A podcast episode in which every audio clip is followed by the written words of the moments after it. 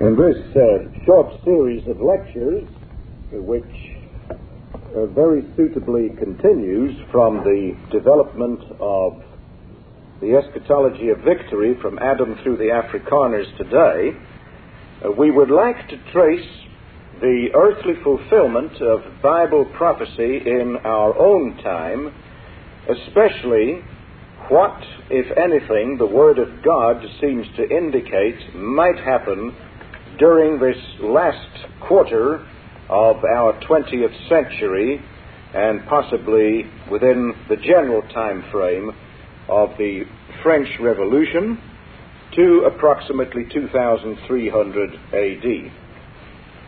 Uh, wrote the great Bible commentator Adam Clarke in 1829, quote, The ancient Jews believed that God would renew the earth at the end of 7,000 years. This general supposition they founded on Isaiah 65, verse 17.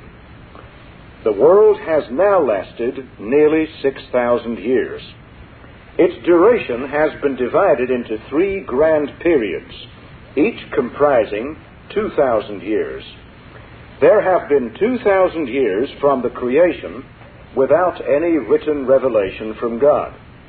There have been 2,000 years under the law where there has been, where there has been a written revelation, and now 1,829 years have passed. That is up to the time that the postmillennialist Adam Clarke wrote these words, since the true epoch of the Nativity of our blessed Lord. This epoch is called the Gospel or Christian dispensation, which is now within 171 years of closing its 2,000 years. A very ancient tradition has predicted its termination at the close of that period in AD 2000, closed by a new period without terminating limits. For these periods have been supposed to have their types in the six days' work of creation and the seventh day called Sabbath or rest. As we introduce this general subject of uh, the prophetic fulfillment of certain biblical predictions uh, in our own day and age, ranging from the French Revolution, 1789, through some time after AD 2000, I'd like to quote, secondly, the famous American songwriter Julia Ward Howe. Now, it's not often appreciated that this woman was indeed raised in a godly Protestant Calvinistic home. She was steeped in New England Puritan traditions, and in spite of her later meanderings away from that tradition, she continued to operate within the basic framework of Puritan thought, unfortunately misapplying the uh, Messiah to the Yankee armies and misapplying the serpent that was to be crushed to the Confederate armies. Nevertheless, about halfway through the 19th century, she sensed something of the inevitability of the expected triumph of Christianity, as she understood it, over the forces of darkness within the course of human history. In her renowned Battle Hymn of the Republic, she wrote the following unforgettable words My eyes have seen the glory of the coming of the Lord. He is trampling out the vintage where the grapes of wrath are stored. He hath loosed the fateful lightning of his terrible swift sword. His truth is marching on. I have read a fiery gospel writ in burnished rows of steel. As ye deal with my contemners, so with you my grace shall deal. Let the hero, born of woman, crush the serpent with his heel, since God is marching on. He has sounded forth the trumpet that shall never call retreat. He is sifting out the hearts of men before his judgment seat. Oh, be swift, my soul, to answer him. Be jubilant, my feet. Our God is marching on. In the beauty of the lilies, Christ was born across the sea. with a glory in his bosom that transfigures you and me. As he died to make men holy, let us die to make men free, while God is marching on. And then, in the latter half of our own 20th century, the famous Neo Puritan writer Arthur W. Pink expressed the same general expectation. Wrote Pink, There is an important scripture in Hosea 6, verse 2.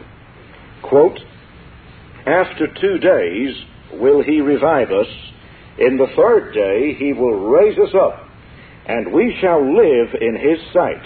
Unquote. For almost 2,000 years, two days with God, see 2 Peter 3 verse 8, says Pink, Israel has been without a king, without a priest, without a home. But the second day is almost ended, and when the third day dawns, their renaissance shall come. Today, even communist theoreticians have tended to assume that our world will probably pass from socialism into the happier condition of future communism by about AD 2000 or shortly thereafter. This, communists believe, will perhaps occur at the 2017 AD centenary of the 1917 Red Takeover in Russia. Moreover, even many modern Western thinkers of a secularistic persuasion, such as Oswald Spengler, H.G. Wells, Aldous Huxley, George Orwell, Drucker, Stent, Cornell, Alvin Toffler, Carnan Weiner, and many others, have sensed the coming of a new age at or round about the end of this 20th century. Significantly, the Christian scriptures of the Old and the New Testaments, too, contain some allusions, at least, to this same general time frame in the history of our world. It may therefore be of profit to consider the possible importance of the end of the 20th century, or perhaps better, the period from the end of the 18th century through the arrival of the 22nd century uh, AD according to Bible prophecy.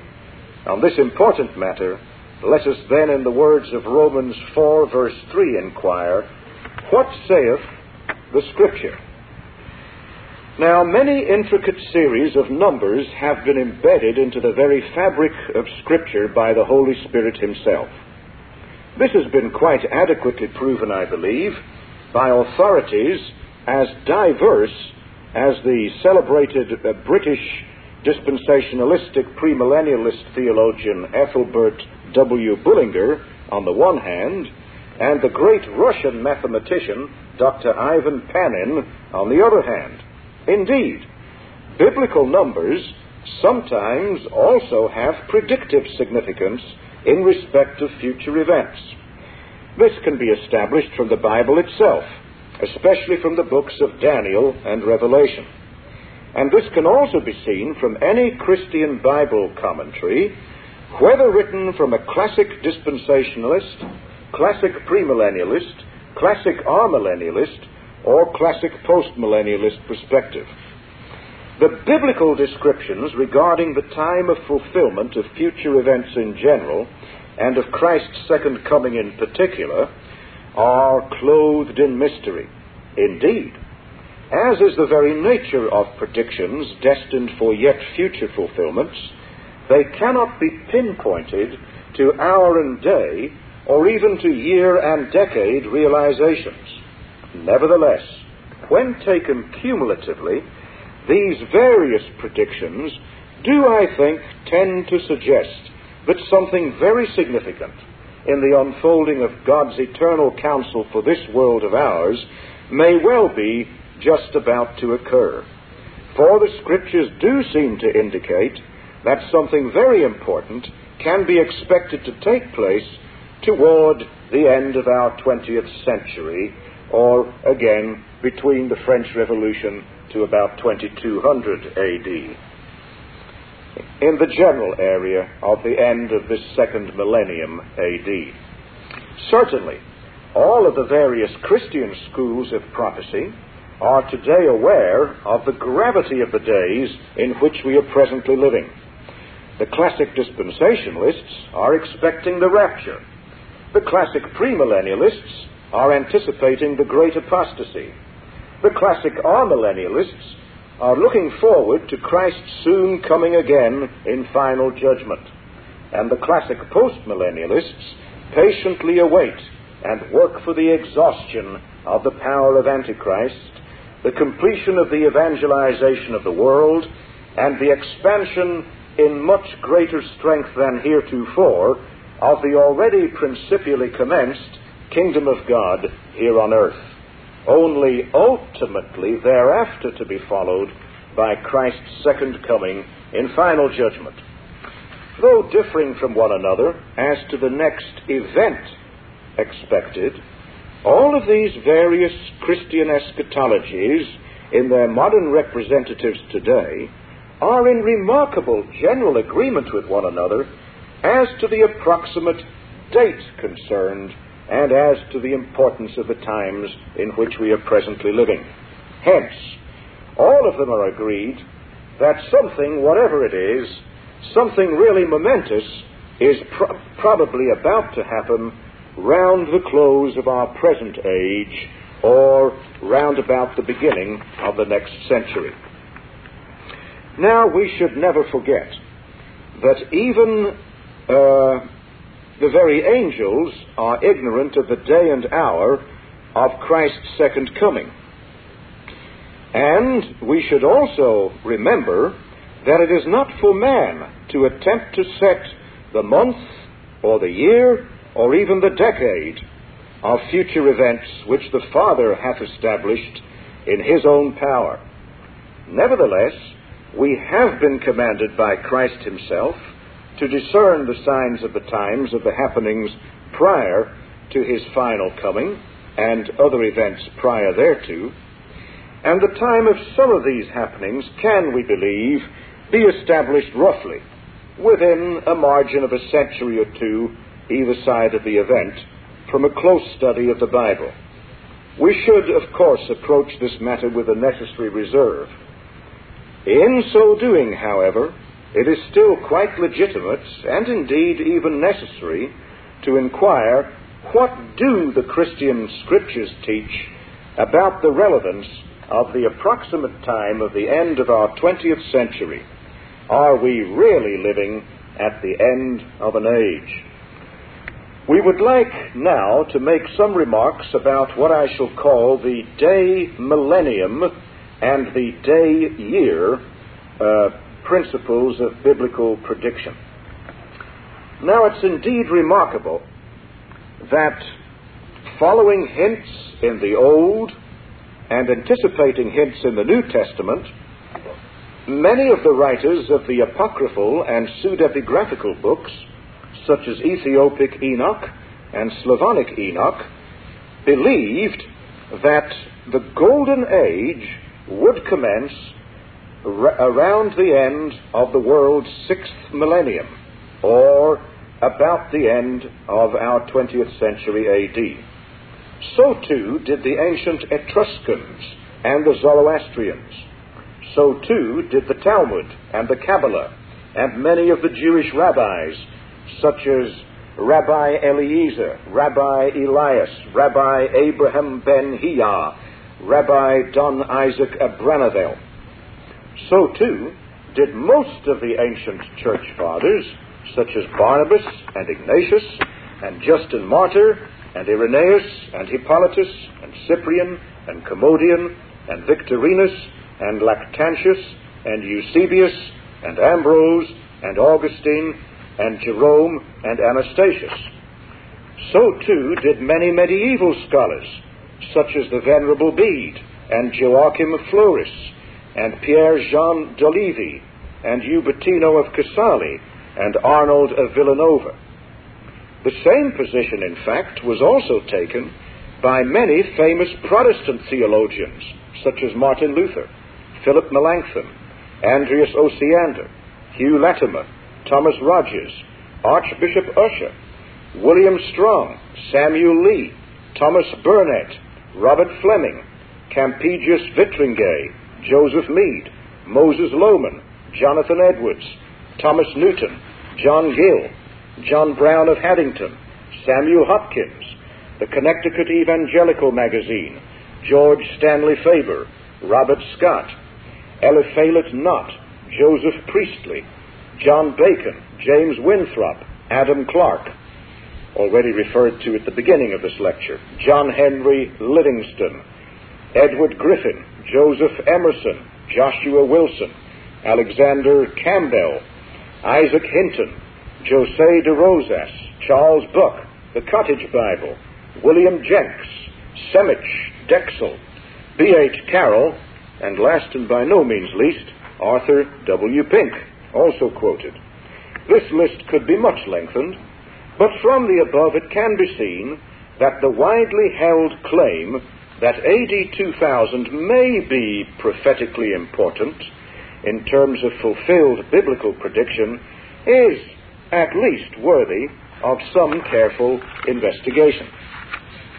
Now, up to and including Augustine, it was the almost universal belief of both the synagogue and the church that God, who formed the earth in six divine working days and rested on his seventh, had also told his image man to follow this pattern down throughout history until the very end of the world.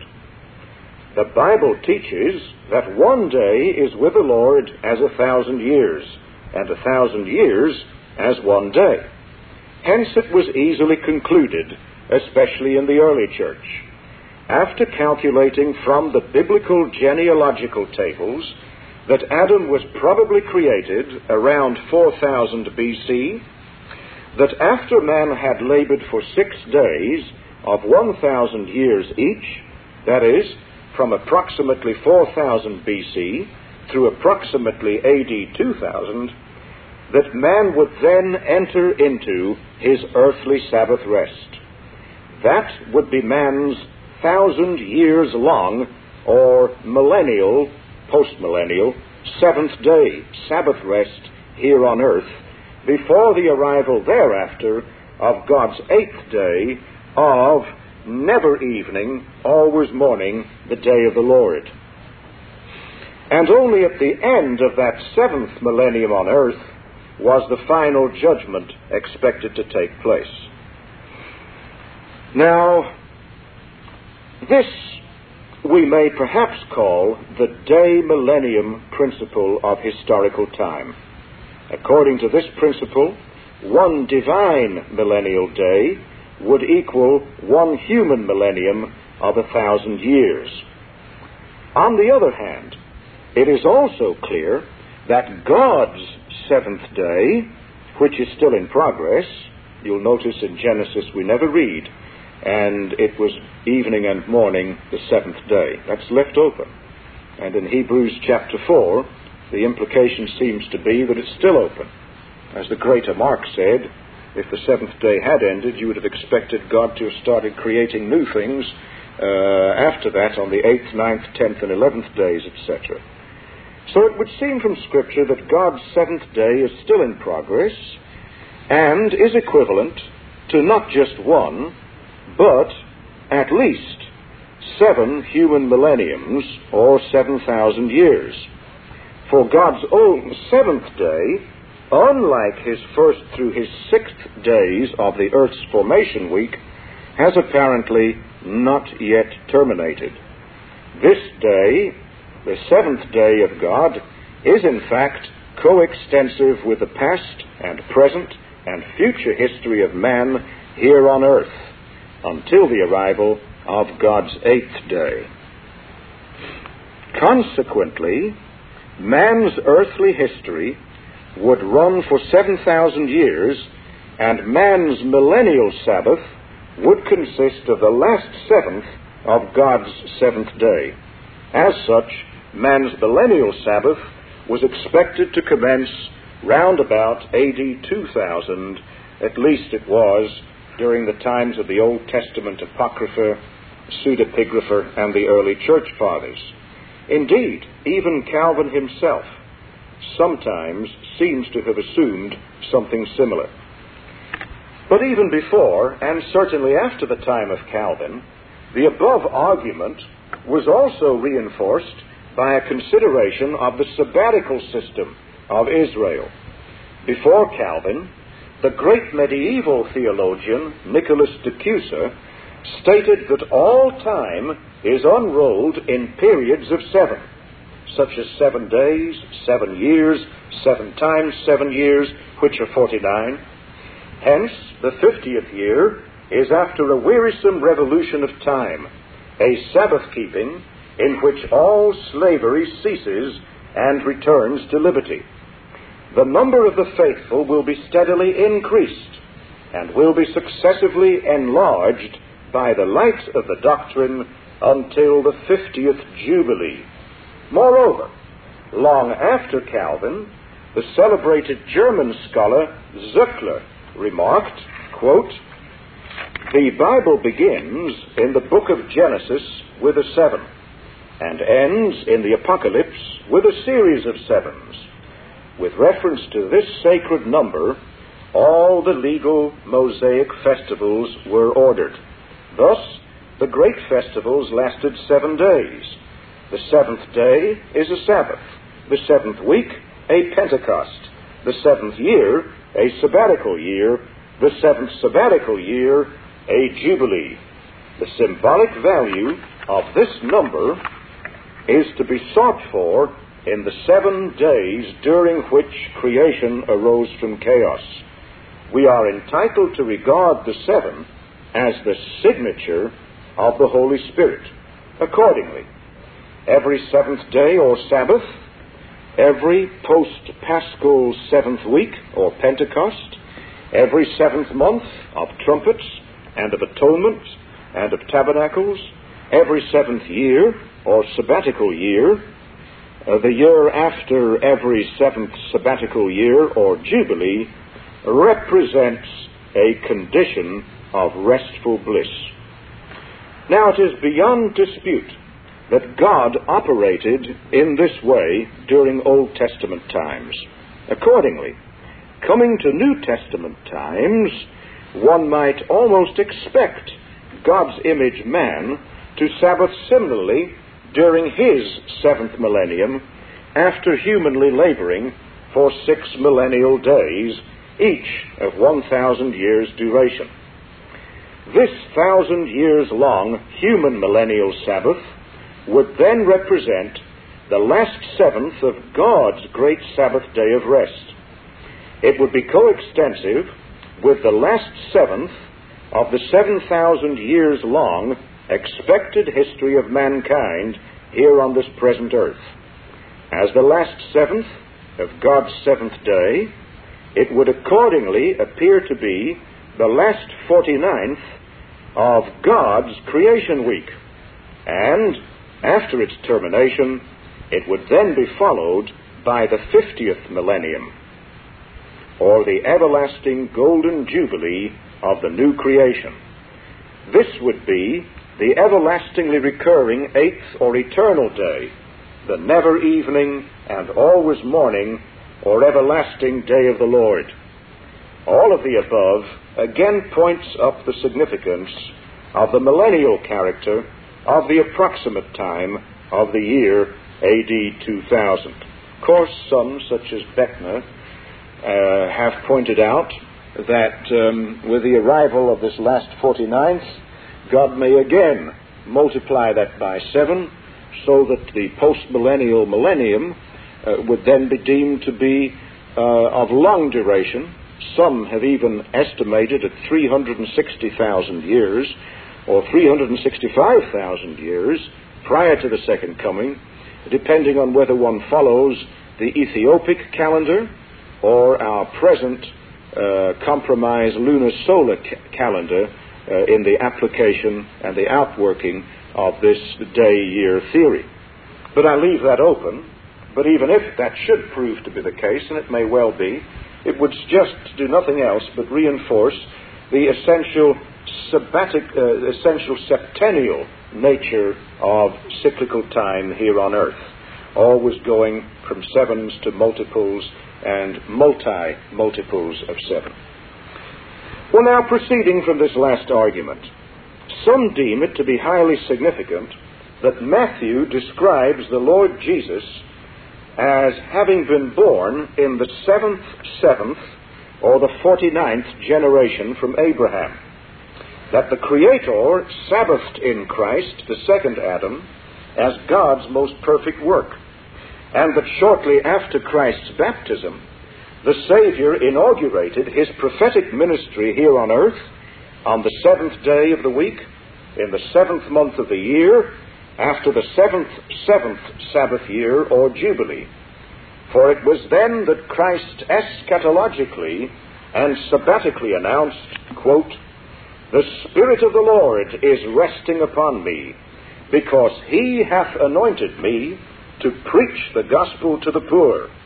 He hath sent me to heal the brokenhearted, to preach deliverance to the captives, and recovering of sight to the blind, to set at liberty them that are bruised, proclaim liberty throughout the land and to all the inhabitants thereof, to preach the acceptable Jubilee year of the Lord. And Christ closed the book, and he gave it again to the minister, and he sat down. And the eyes of all them that were in the synagogue were fastened on Christ. And he began to say unto them, Today this scripture is fulfilled in your ears. Uh, incidentally, others point out that this apparently occurred 777 years after the founding of Rome, the fourth beast of Daniel, around 753 BC. Uh, Condita, uh, AUC. And this heathen Roman kingdom, as we shall see later in detail, was in principle to be destroyed by Christ's death and resurrection and ascension and heavenly, heavenly session. For that took place half a sabbatical year, or some three and one half years, after the formal inauguration of Christ's prophetic ministry at his baptism. You see the parallel. Christ baptized in fulfillment of the septennial prophecy just read, the Spirit of the Lord is upon me. Half a week follows, three and a half years later, half of the seven, Christ is crucified, and then when the Jewish people do not repent, he, as it were, scoops his baptismally anointed Hebrew Christian people out of Jerusalem in AD 66 and a half and then he pours out his wrath in judgment exactly three and a half or half of a seven year period later under his anointed, not Cyrus this time, but Titus and Vespasian's Roman armies, uh, bringing down the curse of the covenant on those who have not repented. So then, um, we see that Christ, uh, so then we see that the heavenly session of the resurrected Messiah would last until the second coming of Christ at the end of man's seventh millennium, while all of these lesser multiples of seven were unfolding here on earth, and especially while his earthly people labor six days every week out of gratitude for Christ's resurrection from the dead uh, in fulfillment of his Sabbath. And we do that after resting on the first day, as in groups of days, seven by seven, we go through time, one week at a time, until we enter into our own everlasting Sabbath when we die, and until finally the earth enters into its everlasting Sabbath after the calling of the last of God's elect. Now, Christ came to earth to be baptized and to live and to die and to rise again in the very fullness of time. This occurred precisely as foretold in Daniel's sevenfold prophecy of the 490 years or the 70 weeks of years. Daniel had been informed by a divinely inspired angel in 538 BC that the 70 years of Israelitic exile in Babylon would be followed, after a further space of time, by a period seven times that long. And this, as pointed out in the 270 BC Alexandrine Septuagint Daniel, is a period of exactly 490 years. This new period of 490 years, as seven times that period of 70 years Babylonian captivity, was to run, quote, from the time of the going forth of the commandment to restore and to build Jerusalem until the time of Messiah the Prince, unquote. This 490 years represented a uh, uh, represented uh, ten jubilees. It was, said Daniel, a period of seven weeks and three score and two weeks of years, thus totaling uh, 600, uh, thus totaling 69 weeks of years, to be followed by one final week of years. Thus, all added together, it totaled 70 weeks of years, or 490 years in all. The baptismally anointed Messiah the Prince, or Jesus Christ, we are told, would then be cut off or die in the middle of the 70th week of years, or 486 and a half years after the time from which this prophecy began to run. Daniel chapter 9 thus establishes what we shall call the day year principle of prophetic time. Each day in the prophecy being equivalent to one actual year in its fulfillment. Thus, Daniel 9, verses 2, 24 through 25. Compare it with Genesis 1, verse 14, Genesis 5, verse 23, Genesis 29, uh, verses 18 through 30, Numbers 14, verse 34, and Ezekiel 4, verse 6. Just to deal with two of those, you will recall that before Jacob was entitled to spend his seven days long honeymoon with his bride, he first needed to obligate himself to work for his father in law for seven years. Uh, one year's work for every day of the honeymoon. The day year theory, you see. And so, too, in respect of Numbers 14, verse 34, you'll recall that uh, when the spies came back uh, to Moses and the people with the report of the excellence of the land of uh, Canaan, uh, that the people grumbled and groused, and the final disposition of the matter was uh, that um, God's people uh, would be in the desert for 40 years on account of beefing and bickering about the 40 day period involved. And so, too, in Ezekiel 4, verse 6, we find the fulfillment of prophecy there geared very specifically and mentioned quite explicitly in terms of one year fulfillment for every day of the period of test involved.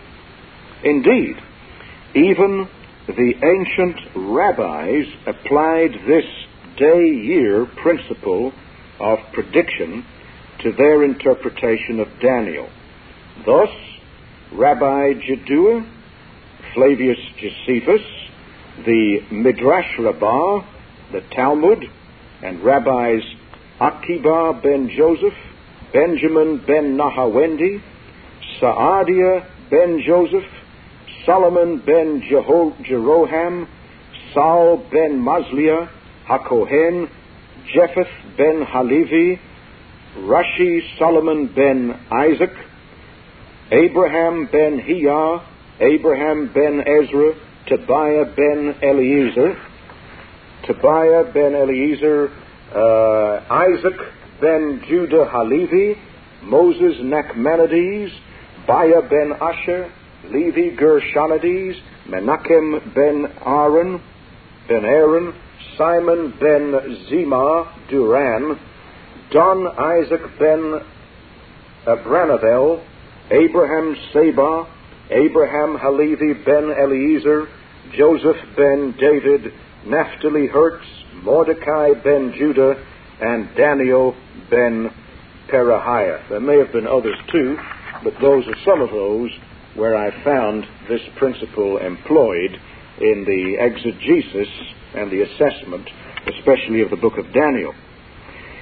And this rabbinical principle of interpretation is also found not only amongst the ancient Jews, but also uh, in the early church, uh, among many of the uh, ancient thinkers. For example, uh, Tertullian, Clement Alexandrinus, Julius Africanus, Eusebius, Athanasius, Cyril, Theodoret, Polychronius, Ambrose, Augustine, Tychonius, Primasius, Andreas, Isidore of Seville, the Venerable Bede, uh, Theodosius, Miletinus, Andronicus, Prosper of Aquitaine, Ansbertus, Beringode, Joachim of Florus, Arnold of Villanova, Bruno of Segni, uh, Artensis, Nicholas of Cusa, and many others. Indeed, later authorities uh, also did the same. There are a few allusions to this principle in John Calvin. We also find it developed in the thought of Franciscus Junius, who, as you probably know, worked copiously uh, on the uh, later editions of the Geneva footnotes of the Geneva Bible, and uh, also, of course, the great scholar Edward Bishop Elliott and Moses Stuart, uh, as well as many, many other thinkers. But this principle of the year day principle of the fulfillment of predictive prophecy uh, can also be seen uh, that it fixes the time of the commencement of the Messiah's earthly prophetic ministry, as explained above in our previous point, and fixes it starting from the uh, terminus a quo in Daniel chapter uh, 9. It fixes the appearance of the Messiah and his incarnation and baptismal anointing of the Most Holy One at approximately around AD 30. That is empirically verifiable. For AD 30 is 69 weeks of years, or 483 years of 360 days, or 476 solar years of 365 days after Daniel's prophecy of Artaxerxes' decree to build Jerusalem. Ezra 7, verse 1, compare Nehemiah 2, verses 1 through 8, given in the year 445 BC. Now, Christ the Messiah's prophetic ministry then commenced at the end of Daniel's 69th and at the beginning of Daniel's 70th week of years around AD 30 when Jesus was messianically baptized or anointed at about 30 years of age. And that earthly ministry of the Messiah apparently terminated about three and a half years or half of one septennial week of years later, at the time of his crucifixion, when he was cut off sometime after the 69th week of years and in the midst of the 70th week of years around 33 AD. Most interestingly, those Judeans who disbelieved in Jesus' three and a half year long messianic ministry were themselves subjected to three and a half years messianic punishment at the hands of the Christ sent Romans from AD 66 and a half through AD 70. Some 50, that is, 7 times 7 plus 1 days after Messiah's death, the first fruits of the New Testament church were presented to the Lord on the day of Pentecost. And from that time onward, the New Testament administration of the unchanging covenant of grace has unfolded down through the centuries. It will continue to do so until the arrival of what many consider will be the fulfillment of the feast of the ingathering at the world harvest, which will endure through its jubilee at the world's renewal. That harvest already had its principal fulfillment at the above mentioned sabbatical commencement of the prophetic ministry of Jesus himself.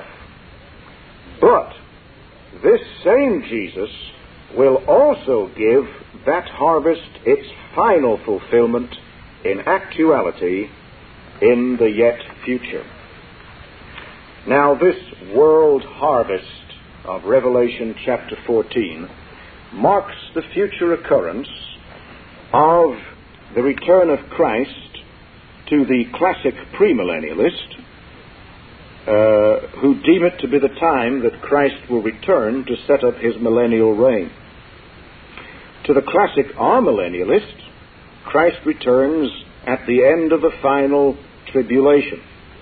To the classic postmillennialist, Christ returns at the end of the blessed earthly millennium. Yet, either immediately or remotely, before the advent of this coming world harvest of Revelation chapter 14, there first elapses the prophetic period of 1,260 days mentioned in Revelation chapters 11 through 13. 1260 days, or 42 months, or three and a half years, or time times and a half a time. As we shall see, this period of 1260 days corresponds to the clearly predictive period of a time and times and the dividing of time mentioned in both Daniel and in Revelation. Furthermore, it apparently also bears some relationship to the other predictive periods mentioned in Daniel, such as the 2,300 evening mornings mentioned in Daniel chapter 8, as well as to the yet other predictive periods mentioned in Daniel 12, the 1290 days and the 1335 days.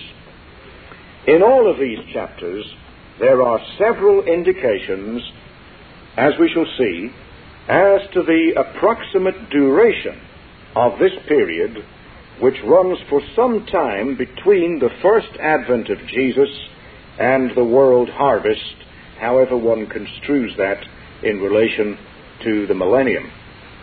For this period apparently falls somewhere between the church's spirit sown first fruits of the day of Pentecost and the law reaped last fruits of the coming feast of the ingathering. Moreover, these indications in Daniel and Revelation, as we shall see, all point to approximately AD 2000 sometime between the French Revolution and 2200 AD, let us say, as a very significant date on the calendar of God's preordained history of the world. To summarize, then, we set out, you will recall, in seeing that the great biblical commentator Adam Clarke, postmillennialist, felt that it was significant that 2,000 years ran from Adam to Mount Sinai, from Mount Sinai approximately to the coming of Christ, and from the coming of Christ to what he deemed would be the beginning of the post-millennial millennium, round about AD 2000. We saw that uh, in the Battle Hymn of the Republic, Julia Ward Howe seemed to be aware of the general drama of this rough time frame between the French Revolution and 2200 AD, with 2000 AD as its midpoint uh, in uh, her mind, raised in strict Puritanism. We saw that Arthur W. Pink uh, seems to derive from Hosea 6, verse 2, uh, the idea of three days, uh, each lasting 2,000 years, of great messianic importance.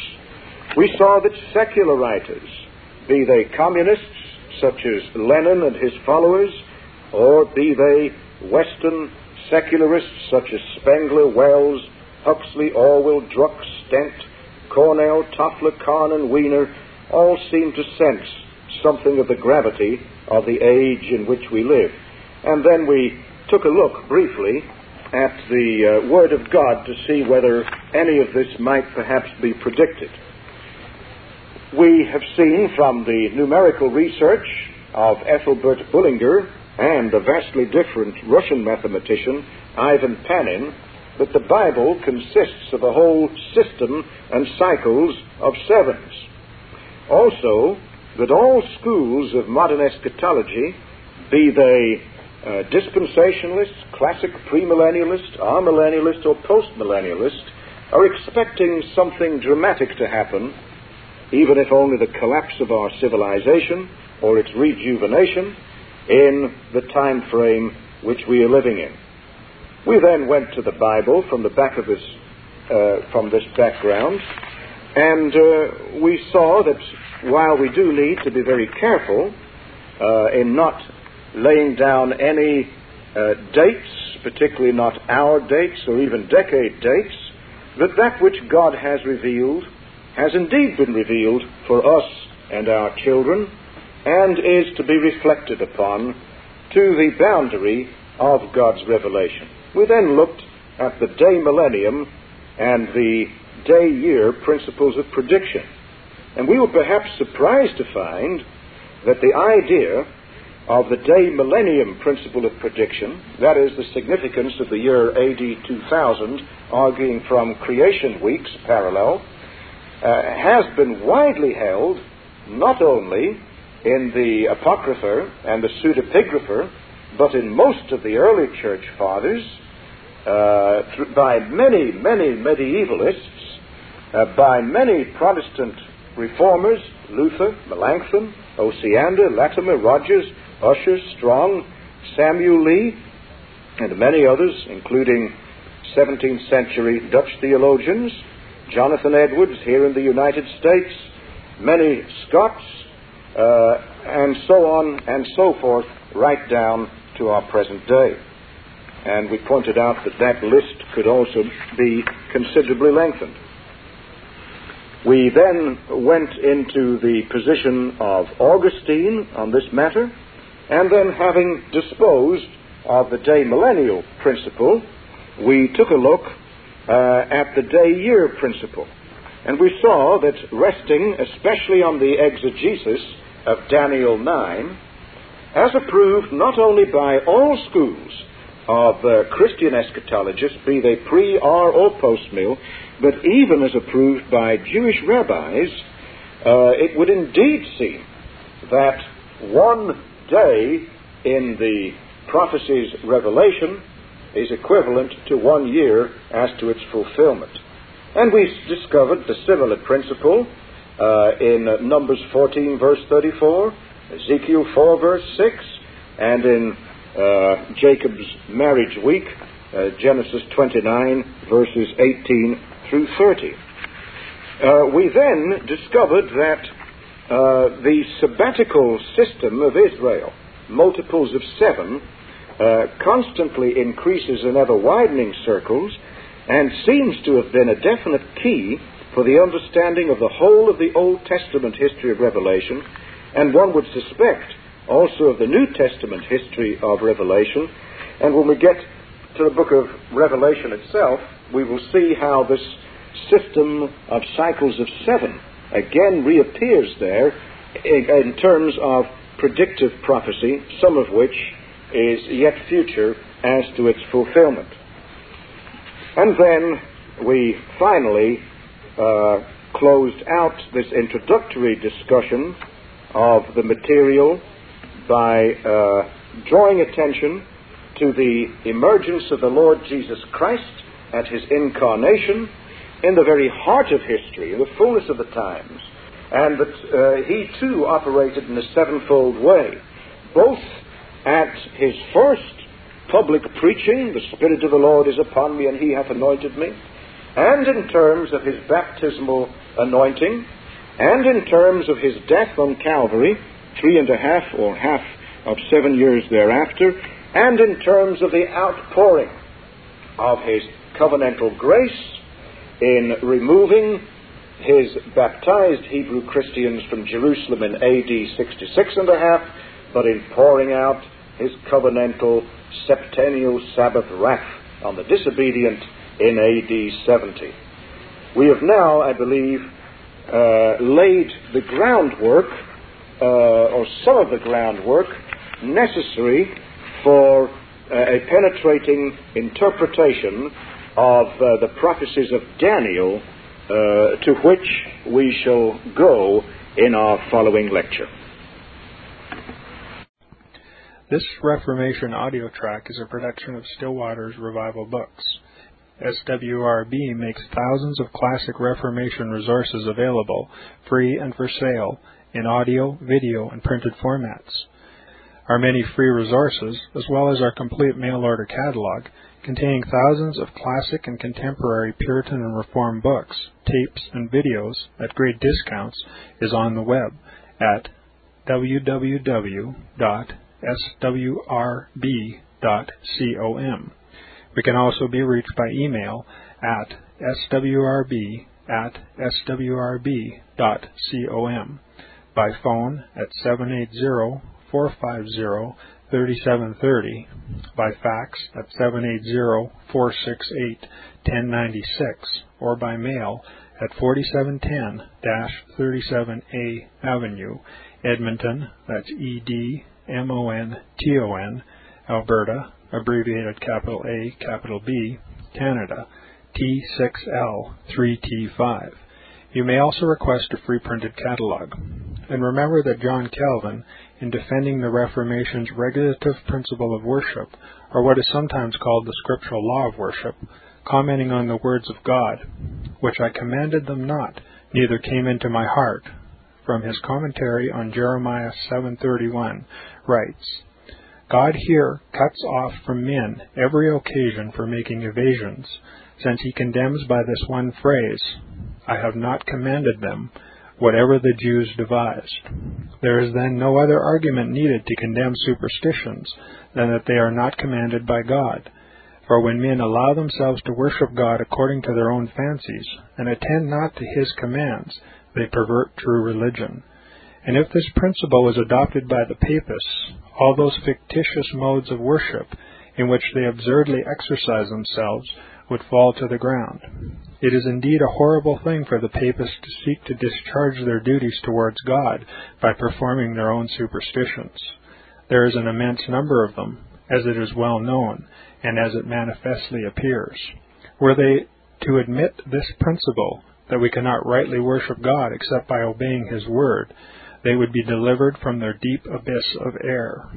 The prophet's words, then, are very important when he says that God had commanded no such thing, and that it never came to his mind, as though he had said that men assume too much wisdom when they devise what he never required, nay, what he never knew.